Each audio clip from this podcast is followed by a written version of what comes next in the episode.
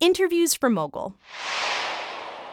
So here you are, you're a heart surgeon, and you just said you had been practicing for twelve years. So what led you to want to start doing the videos? How did all that come up?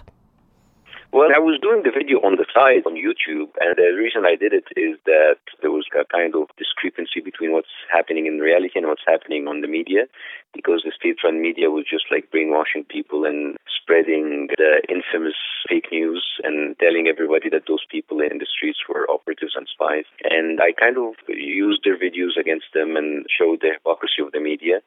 I didn't think too much about it. I thought like, you know, maybe ten thousand people will watch the videos, and then it ended up having five million people watching. It's amazing. It blew up from there, yeah. And you started doing these videos in your home on the side. And then how did a network come about? How did you get to T V? A few weeks into the videos, I started to have offers from different T V networks.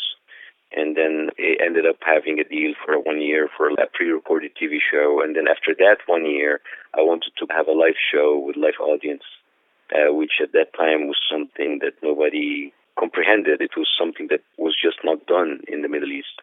And I pushed for it and ended up having my show. So it's kind of like one thing led to another, really. This is Jessica Lips. Thank you for listening. We'll see you next time.